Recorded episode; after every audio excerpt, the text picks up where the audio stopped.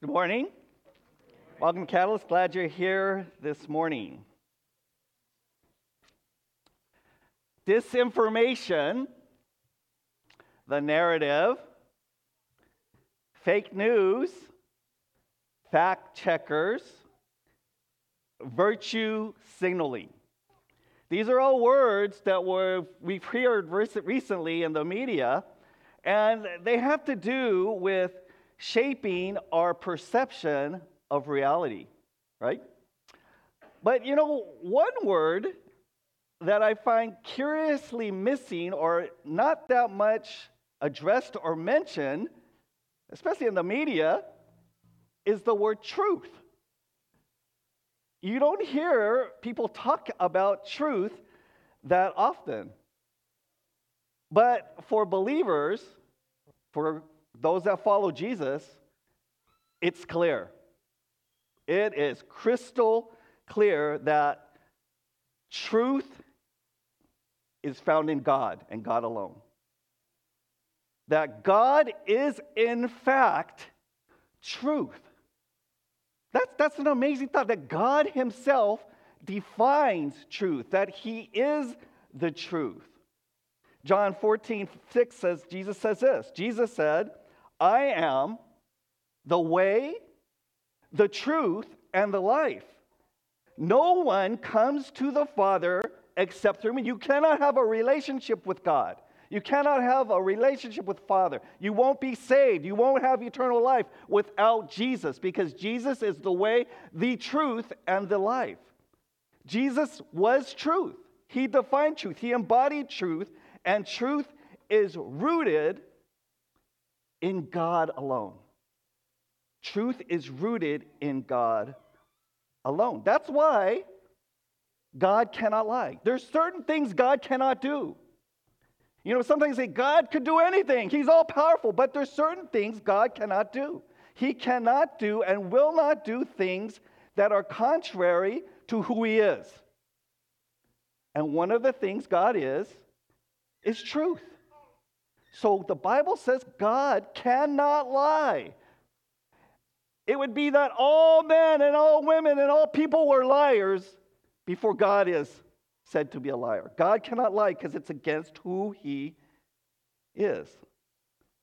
And the Bible's also clear that truth leads to life. Jesus says, I am the way, the truth, and the life. Truth leads to life, and truth leads to freedom.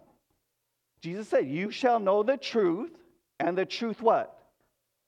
Shall set you free. So truth leads to life and freedom as opposed to death and bondage. Lies, false perceptions lead to death and bondage. That's why, again, I want to reemphasize this cleansing seminar retreat or this cleansing retreat. Because one of the things about the cleansing retreat, it helps us to see the truth about ourselves, about who we are. And I, I want to I want to particularly go over here to this side of the auditorium because this side tends to be those that are 40 and under, right? You kind of have your section here. There's some exceptions here. You know, you could be a young 40, right? But this section tends to be, right, more of the 40 and under. So this is to, I want to, I want to specifically encourage you to go to the retreat. And let me tell you, because if you are open and willing and humble to be able to try to face and deal with some of the truths about yourself, it will save you heartache and pain in the future. Because you don't want misperceptions of lies you're having and you're carrying about yourself, about your past trauma, about your future, about your relationship, about God. That will carry, and you will carry that if you're single into your marriage. Or if you're married, you will carry that if you're going to have kids, if you have kids in the future, and it'll be passed on. And believe me, any of those lies, it's going to surface sometime in your future. And all along the way, it's going to cause a level of pain, dysfunction, hurt. And so I want to encourage you and everyone go to the retreat. Go to the retreat because that retreat will help us to see the truth about ourselves, bring it humbly before the Lord, and let Him touch, heal, deliver, transform, change. Okay, so sign up today if you haven't. But this whole idea of truth, that's why we are in this series. We have these classes on biblical worldview. It's about seeing life and seeing ourselves through God's lens. Through God's lens, right? And it's seeing life and seeing and acting according to the truths as revealed in the Bible. Last week, Kyle did a great job of introducing this topic. And I love this. I, I brought this up in case some of you weren't here last week, right? It was his example about seeing through God's lenses. And he used these glasses. So I asked Kyle to, if I could borrow them just to review, right? So he says, sometimes we see life through, right? The lens of like work. That's our main paradigm. All our decisions, our thoughts revolve around work. We know people. Maybe some of you have had workaholic tendencies. neglected family, neglected marriage, neglected your spiritual life because you were seeing life through the lens of work. For some people, right? I'll use this. It was you see the li- you see the world through like fun, ha- enjoyment, want to have a good time, right? That's how you see life. It's, it's through the lens of, hey, is that, that doesn't sound fun, so I don't want to do it, right? Some, right, have this kind of lens. You know what I'll call this kind of lens? I don't want any pain or sharp light, discomfort. I want to just live comfortably. This is a this is this I believe is a god of American culture. It's the God of comfort. Comfort at all costs. Right? Some of you, even with the, clean, the cleansing retreat, I don't want to go to that. That sounds scary. That, ooh, what are they going to do there? I don't, I, I don't, it's going to be painful. I don't know how many people we, we have these prayer ministries, right? Loving people that will come alongside you, that will listen to you, that will seek the Lord, that are gifted to seek the Lord and minister to you through prayer. I don't know how many per- people I've heard say this.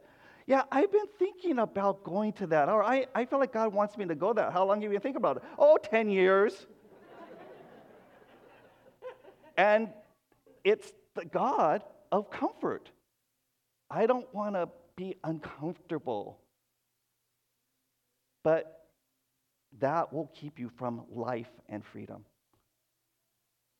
those lenses.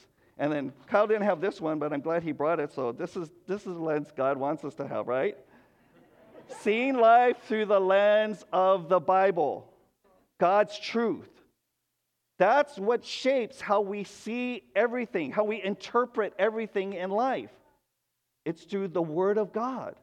Man does not live by, word, by bread alone, but by every word that proceeds out of the mouth of God, right? God's truth. God's truth. Well, for the rest of this series today and the several, next several weeks, we are going to look at specific topics we felt the Lord wanted us to address and look at it from a biblical perspective through His lens. And the, the issue, the topic that I felt like He wanted us to address today is this issue about life. What does God's Word say about life? And specifically, the sacredness and the sanctity of life. You know, we've heard that term, sanctity of life. What does that mean? Sanctity, the word sanctity means holiness. Holiness. So when you hear sanctity of life, it's talking about holy life, that life is holy. Life is holy. What makes life holy? Uh, specifically, what makes human life holy? It's because life is founded, it's rooted in God Himself.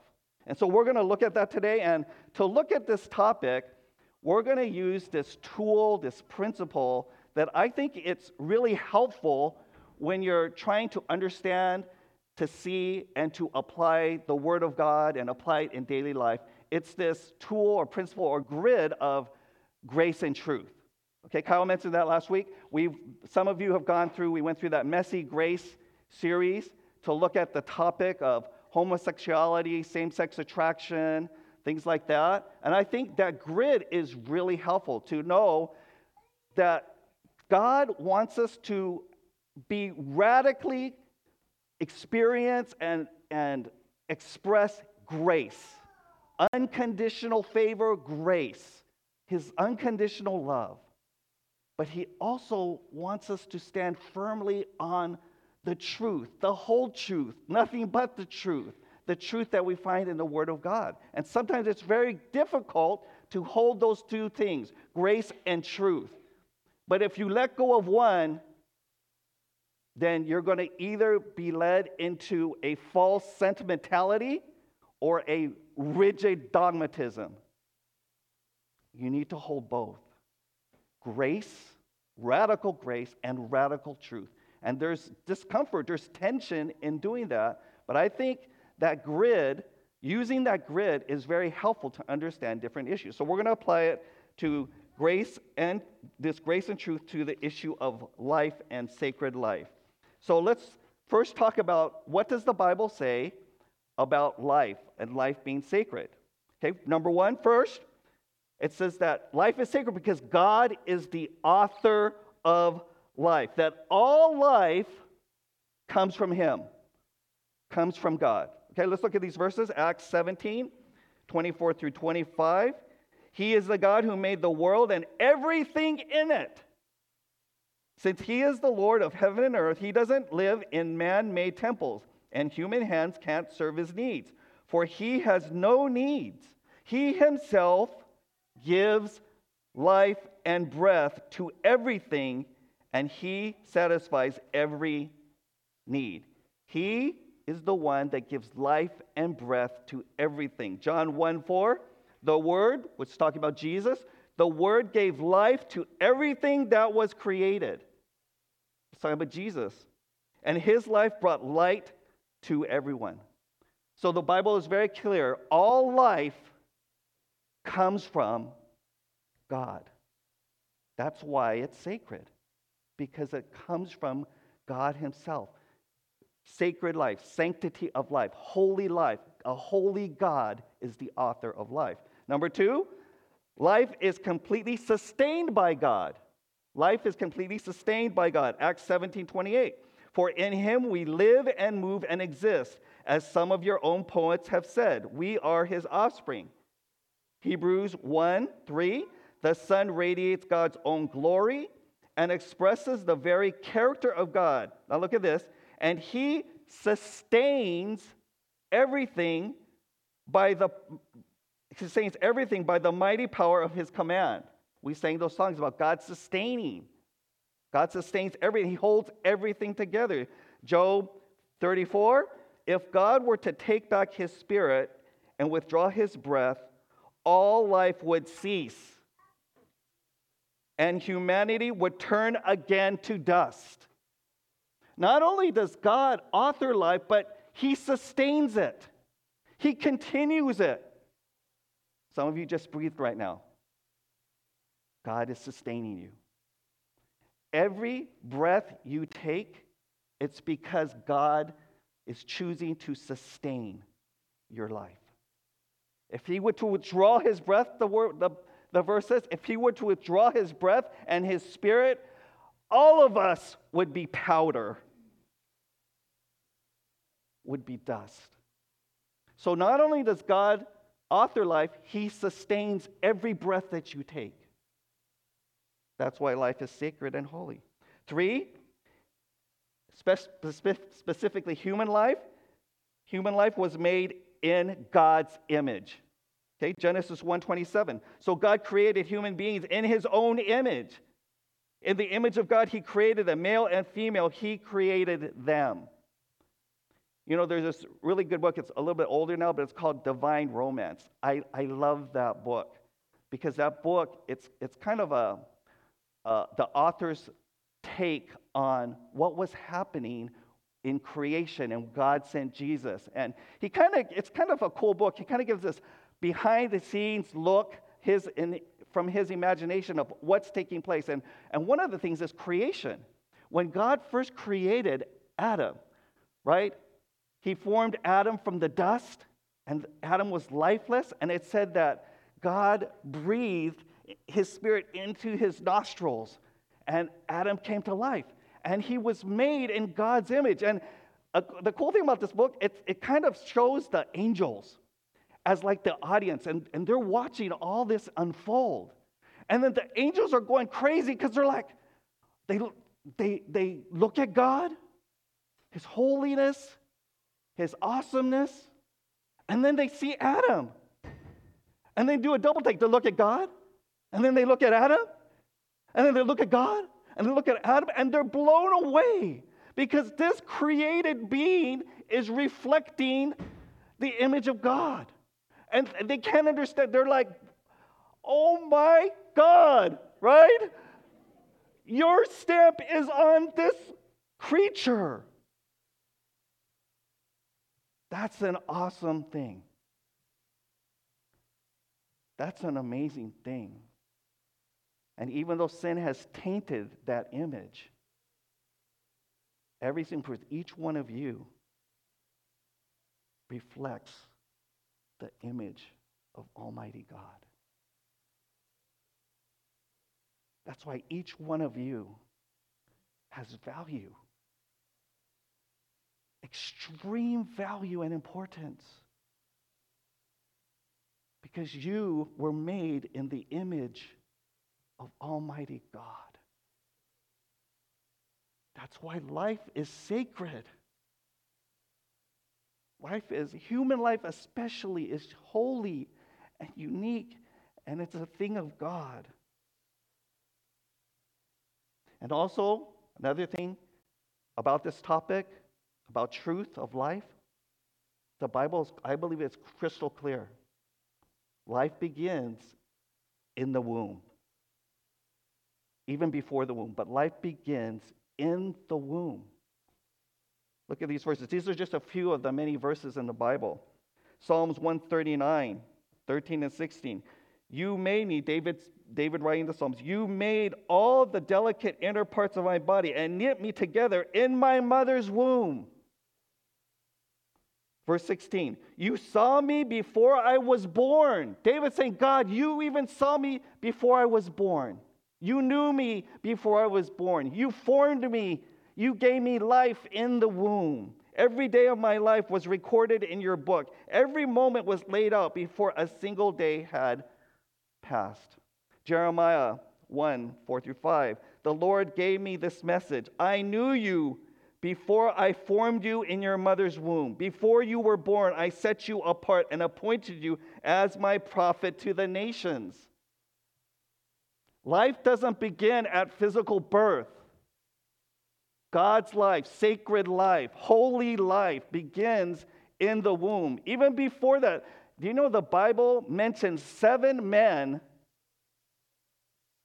He mentions them by name, seven men before they were even conceived. Jeremiah is one, John the Baptist is another, Jesus is another.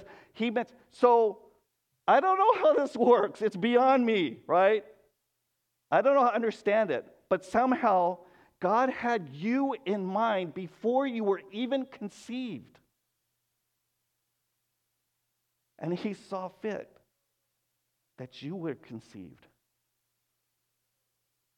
You know, the, I'm not going I, I love this illustration about the fact the odds against you being born. Because there's billions of sperms and many, many eggs. So it could have very, very, the odds were very easy that not you were born, but someone that looked like you, maybe your brother or sister or someone that you could have called your genetically. But you beat the odds. because God wanted you born. And so every life in the womb is of God. It's holy. It's sacred. It's unique. there's a name. God has a name for every person, even at the moment they were conceived. And then finally, about sacred life, God alone has the authority, has the right of life and death. Deuteronomy 20, 32, 39. See now that I, God's voice, even I am He, and there is no God besides me. I kill and I make alive. I wound and I heal. There is none that can deliver out of my hands. 1 Samuel 2 6. The Lord kills and brings to life. He brings down to Sheol, Hades, and raises up. God and God alone has the authority of life and death. It's His prerogative alone, His domain alone. It's his choice whether to give life or take life, whether to extend life like King Hezekiah, or whether to restore life.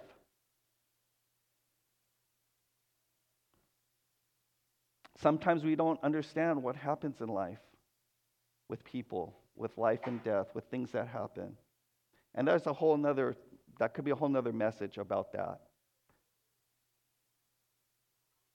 But the Bible says you don't need to understand because God's ways are higher than your ways. His thoughts are higher than your thoughts. And there's so many things we don't even have a, the tiny bit of knowledge and understanding about why and what's going on and what the Lord is authoring and how He's moving. So we have to trust in Him. And we could trust a God who sent His Son to die for us.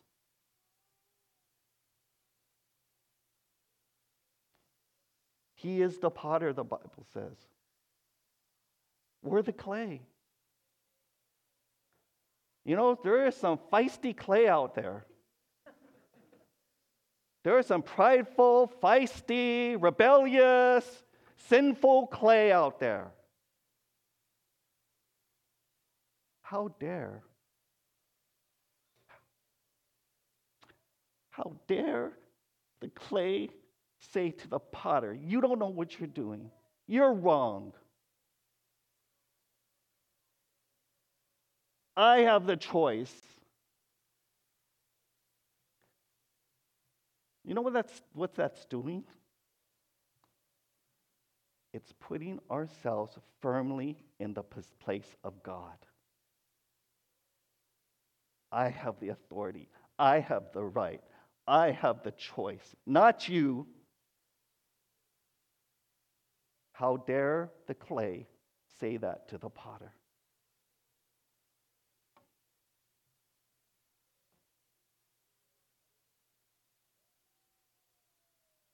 Anyone who takes life without justification, biblical justification, you are usurping God's authority. You are following in the path of Satan and saying, I'm God.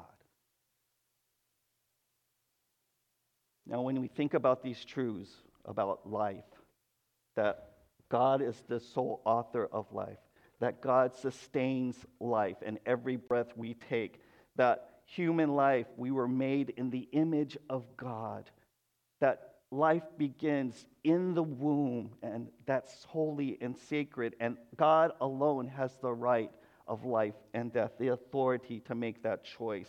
When you think about that, and you think about, we, you know, we just came off, came off a series about the Father's heart.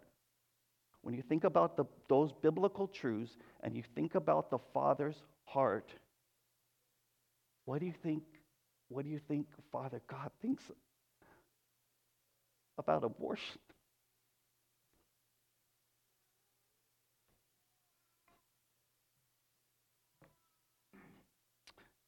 I think if, if we truly see and are honest about wanting to see through God's lens, not our own, not our own feelings, not our own comfort, not what the world says, but God's lens. If we search our conscience, listen to the voice of the Spirit within us, I think it's clear. You know, I, I have seen, um, and some of you I'm, I'm sure have too, you, there's a, tons of videos out there about what happens during the abortion procedure. And I know some people want to put on those dark glasses. I don't want to know. I don't want to look. I want to put my head in the sand.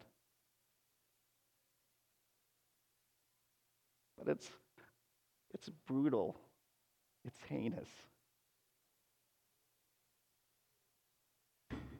it's evil.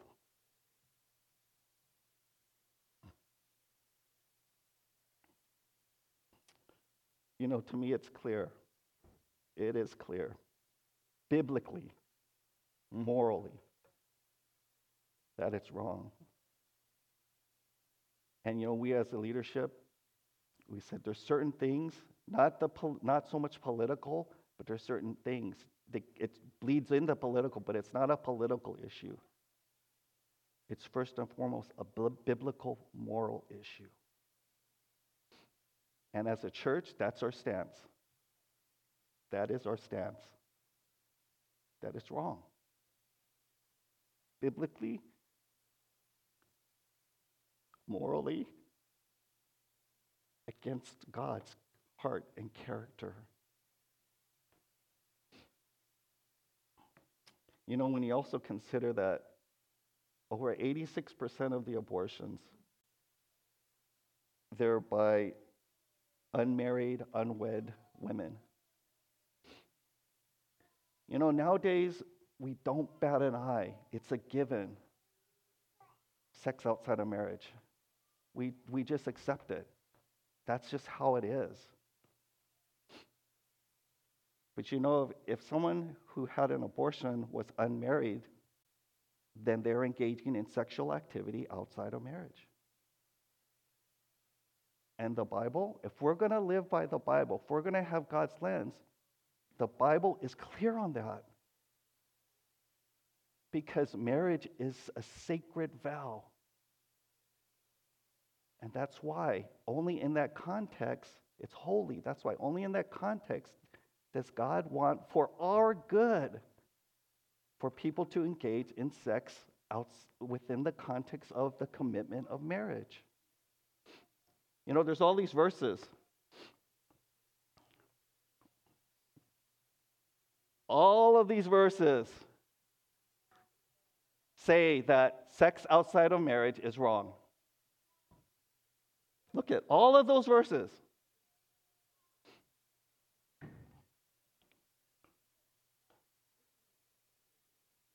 So, for the vast majority of people, women that get abortions, that are unmarried, they're trying to find a way out of the consequence of their sin.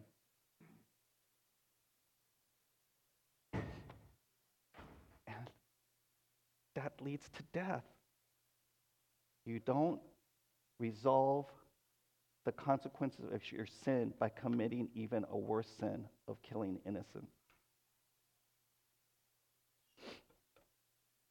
Also, I'm not going to go into because of time, but there is mounting documentation, evidence of organizations such as Planned Parenthood that are engaging in the selling of fetal organs and tissue for profit. If you just take time to open your eyes and look, do a little research on it, there is documentation, there is video evidence, there is about that taking place.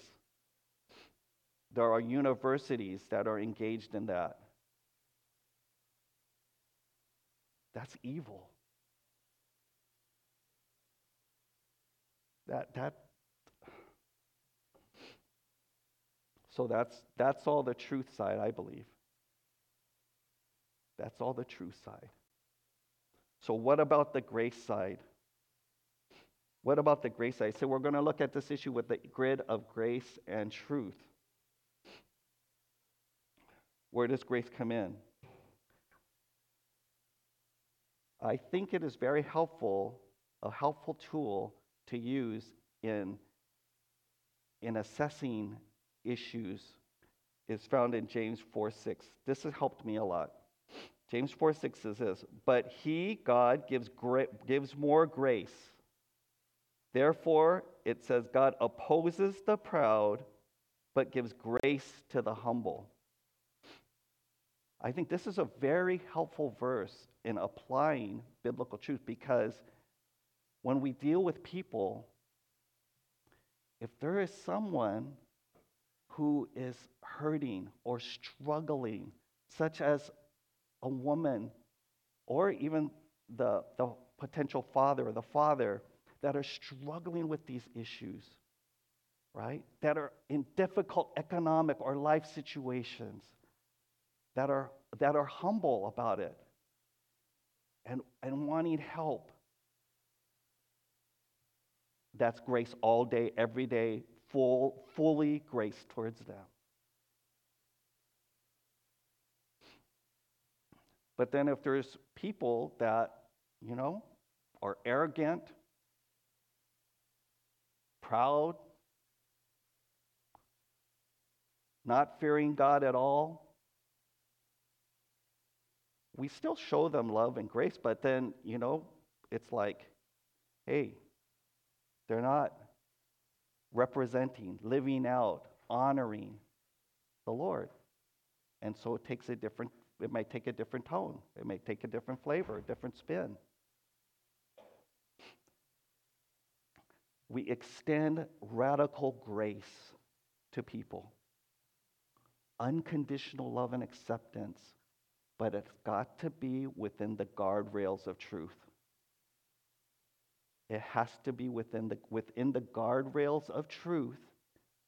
We extend radical grace, unconditional love. But you have to have those guardrails of truth. Or else then you end up extending grace in a way that dishonors God.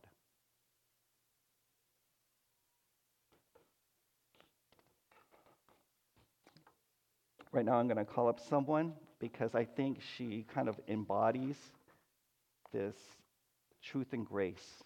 And she's actually lived out, done things to extend, help extend God's grace and understanding and love to, to women. And so I'm just so thankful. You know, uh, she, she kind of she talked to me about this, and I said, yes, let's address it. And um, asked her to share her tes- a testimony of her journey. So I'm going to invite up uh, Rihanna Machida. She's going to come and share.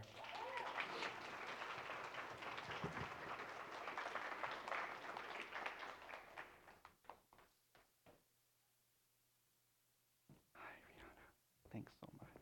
Thank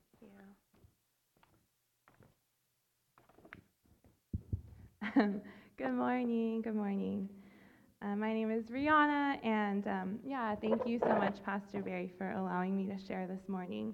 Um, I really am so excited that we're addressing this topic this morning in church. That's so very close to my heart. And, um, you know, right now, well, always maybe, but especially right now, and I mean, especially as a young adult, like, it's not cool at all to stand up for the unborn.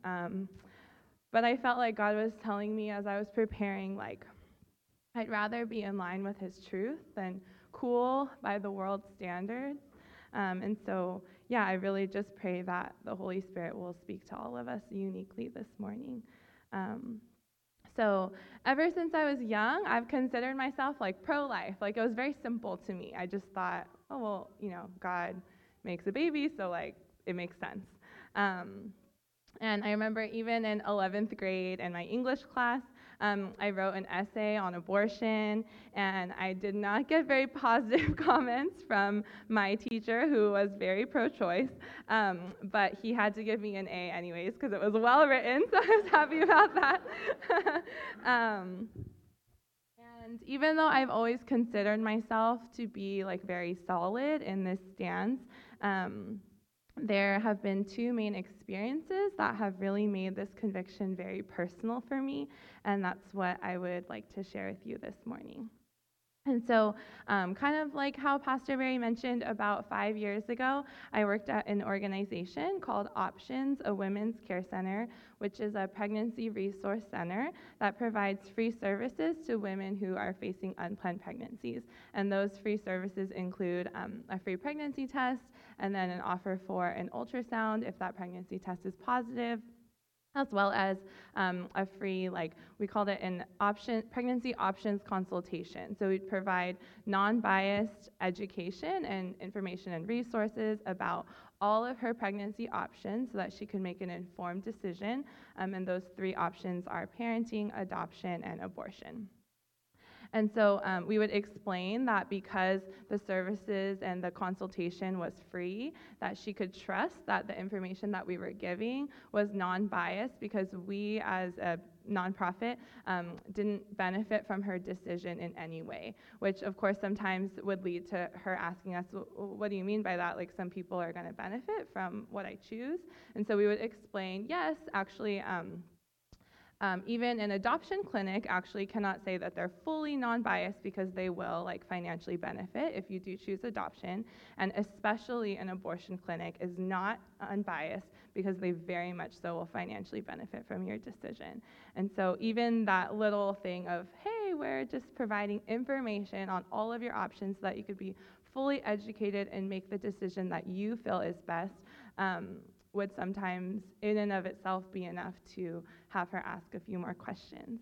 Um, but um, yeah, we would provide information on abortion that they wouldn't receive had they gone elsewhere first, including like scientific information on fetal development, um, the reality of various abortion procedures, and post abortion healing and counseling if she did choose to go through with an abortion. Um, we would also share the gospel with women if she was open to hearing it. And we had the opportunity to pray and worship over all of these women after they would leave. Um, the one song that um, we would always sing was No Longer Slaves, but we would sing it as like, She's no longer a slave to fear. She is a child of God. And we got to declare that over like each woman who came in. And um, yeah, I just, it was really powerful. Um, and so, yeah, many women were really shocked to find out that their baby's heart had already started beating since only 21 days after conception. Many women were shocked to hear that post abortion counseling even existed because it had never occurred to them that someone might even need something like that.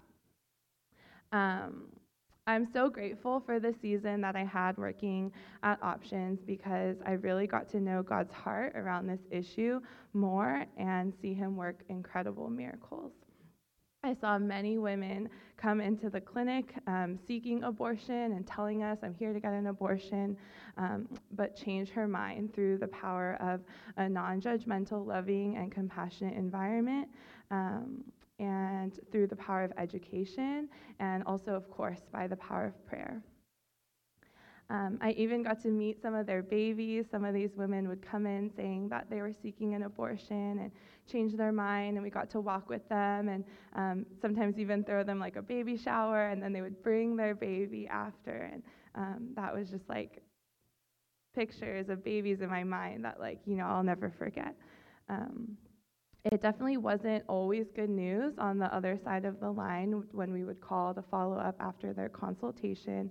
But in those situations, we were also able to support those women too by um, validating the sorrow and regret that they very often expressed and offering post abortion healing resources. Um, and so after really having the opportunity to sit with these women on like the front lines, so to speak, um, I found it to be so true that women, many women, feel that they need to have an abortion, but no woman actually wants one. And in like an age where, you know, we always are hearing, um, my body, my choice, that it's that abortion is this thing that's empowering and that um, even shout my abortion, I, it's like a new mantra. Um, I think the abortion industry, but behind that, the enemy um, would really have us believe that it's an empowering act. Um, but I'm here to tell you that having had the opportunity to sit in front of these women facing that decision, they felt nothing but, they did not feel empowered by the decision that they were about to make. They're terrified, they're scared, they felt desperate. Um, and it really is true. I've seen it to be true that many women feel that they need to have an abortion, but no woman actually wants one. Um, and so the second experience, that's the first experience, the second experience that um, has profoundly impacted my heart for life and is a recent one that my husband and I are still walking through. Um, so last November, I felt like a really deep stirring in my heart to stand up for life. Um, and it was a time where I felt like my social media was like just inundated with like a lot of pro-abortion um, messages, and so I was just scrolling and like um, I didn't really know like why it was especially bothersome to me. It's always bothersome to me, but usually I just you know kind of scroll by and it's it's okay. Um, but um, I just felt particularly upset, and um, I remember I even spent one like lunch break at my job um, in my car, just like weeping over this issue because I just felt um, the heaviness in like a new way. Um, and so again, I wasn't sure why it was like particularly heavy. I just was feeling it. And so I was just mourning and praying. Um, and it was at that time that I reached out to Pastor Barry asking about like Sanctity of Life Sunday and all of that. And he shared with me that he would be sharing on this topic later on, which is today. And so, um, yeah, and so um, about a week later, after, sorry.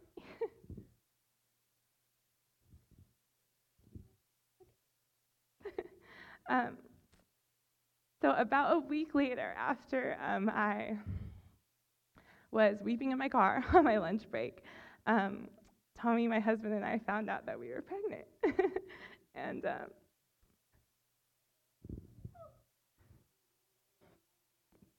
um, it just felt like, you know, if I ever doubted that the battle to abolish abortion is a spiritual battle, like this just affirmed that so surely that um, even before I knew that God had created a new life in my womb, um, my spirit was being stirred in a new way to stand up for the unborn and to stand up for the sanctity of life.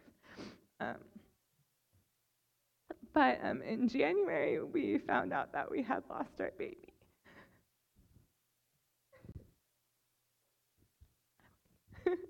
And um, as we process and as we heal and as we feel the grief of miscarriage, um, one of the things that has come from this is this new, like, passion and the igniting of that passion. Um, and so, yeah, walking through the grief of miscarriage has really ignited my passion even more um, for the truth that each and every baby is a miracle and each and every baby is a gift. And so I believe that this conviction, this even more strengthened conviction, um, is one of the many gifts that I believe that my baby in heaven has given me. Um, so these two experiences I shared have impacted me profoundly obviously. um, but I really felt like as I was preparing that God was reminding me, and it's like cool that like Pastor Barry and I didn't even like really talk that much details, but like the first two minutes of your message, I was like, oh man, this is gonna be good. This is exactly what I wrote down. So, um, though these two experiences, um, working at options and walking through miscarriage with our first baby, have impacted me profoundly and really like solidified even more and I guess it was already solid, but like ignited a fire under that passion um, to really stand up for the sanctity of life.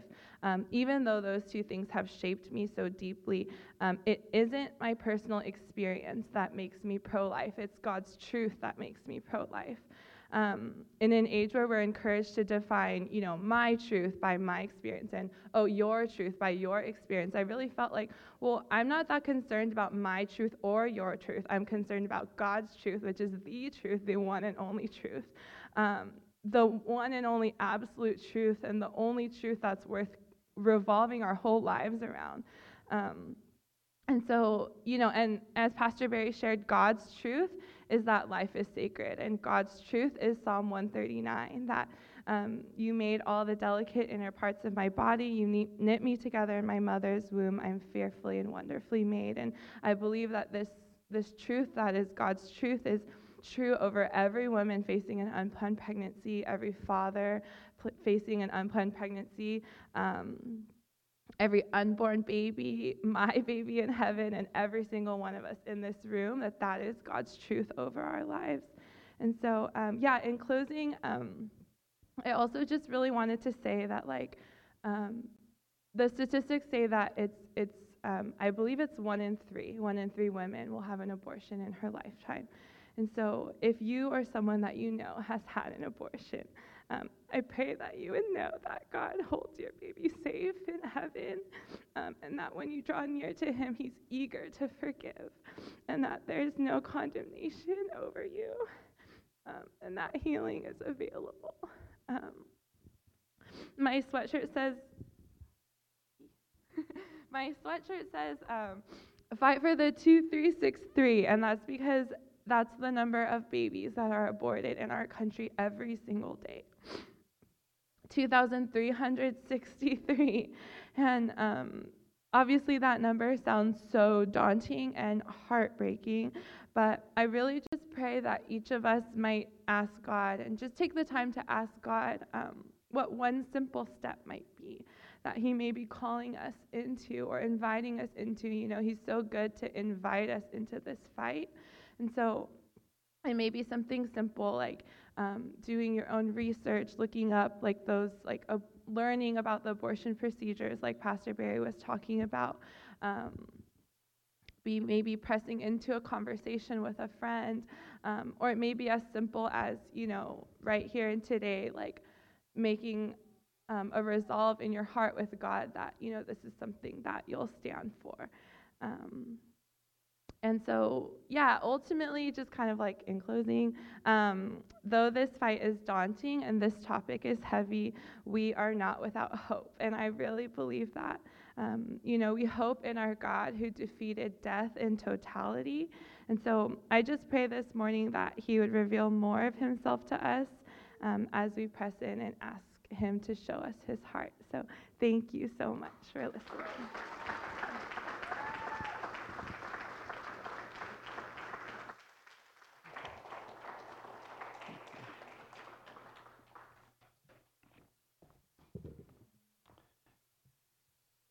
So, what are we to do? How do we respond? Rihanna mentioned some. Let me just give you a few things. Get educated about the issue. Do not put your head in the sand. Um, you could watch a movie. There's a movie, Unplanned. It's on Amazon Prime, and it's about Abby Johnson. She was a former Planned Parenthood clinical director. She was in the midst and the thick of it and how when she was asked to actually assist in abortion and she saw what actually was taking place, that totally changed her. And now she's a um, pro life advocate. So you could watch that, it's on Amazon Prime. Um, you could go to YouTube, there's a Dr. Anthony Levatino, and he gives a lot of presentations about this. And he was a former, he's a doctor, medical doctor, and he performed uh, almost 1,200 abortions. But there's things in his life, and he realized he, he saw the light, and uh, very powerful. Um, and so you could check that out on YouTube. Uh, go back and read some of the verses on the, the sanctity of life, God's perspective, because as I said and Rihanna said, it's based on God's truth, right? So go back, look at some of those verses, use your voice to express God's truth about this issue and take this issue into consideration when you vote. And then finally, talk to Rihanna. you can talk to Rihanna. I'm sure she's open to talking with anyone who would have questions or want to discuss it with her further. And, and we'll put some of these resources up on our website. They're not now, but we'll, we'll do that. Those links, some of the verses, things like that. And let me just reiterate what Rihanna said. Um, if you have been involved with abortion, if you have had an abortion and it's unresolved, um, I just encourage you to sign up for prayer. They'll come alongside with you of you. They'll meet you with love, grace, compassion, and help you to connect with the Lord and receive the healing, the forgiveness, the love, the freedom of the Lord. Because God gives grace to the humble abundantly. As God's people, we need to see through God's lens and live and obey His word. Let's bow for a word of prayer.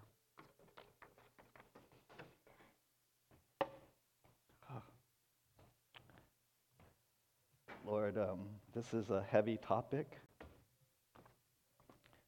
because it's just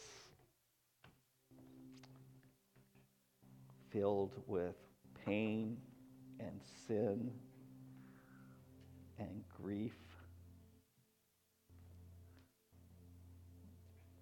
And Lord, um, I could just feel your heart. Your, your t- father's tears, the inexplicable sorrow over babies, uh, innocent children, innocent babies that were have been aborted, and globally countless millions upon millions upon millions of times. Lord, help us to stand in your truth and help us to extend your grace. And help us to be people that shine the light of who you are. Jesus, you came you brought the glory of the Father, and you are full of grace and truth. Help us to be people full of grace and full of truth. Thank you, Lord, in Jesus' name. Amen. Thank you so much for joining us for our online service. Hope you will join us in person sometime. It'd be great to see you and meet you. Don't forget to subscribe to our Catalyst YouTube channel so you don't miss out on anything. And be blessed this week. And as always, thank you, Jesus.